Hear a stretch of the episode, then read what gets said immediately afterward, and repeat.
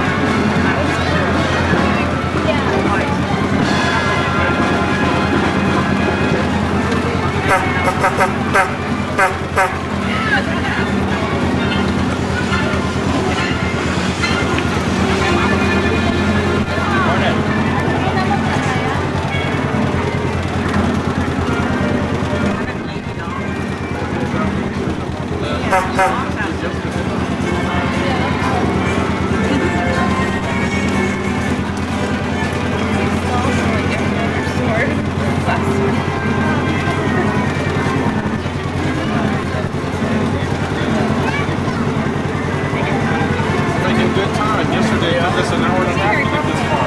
Yeah. And sad, I get to drive past here and I do home on the freeway. Not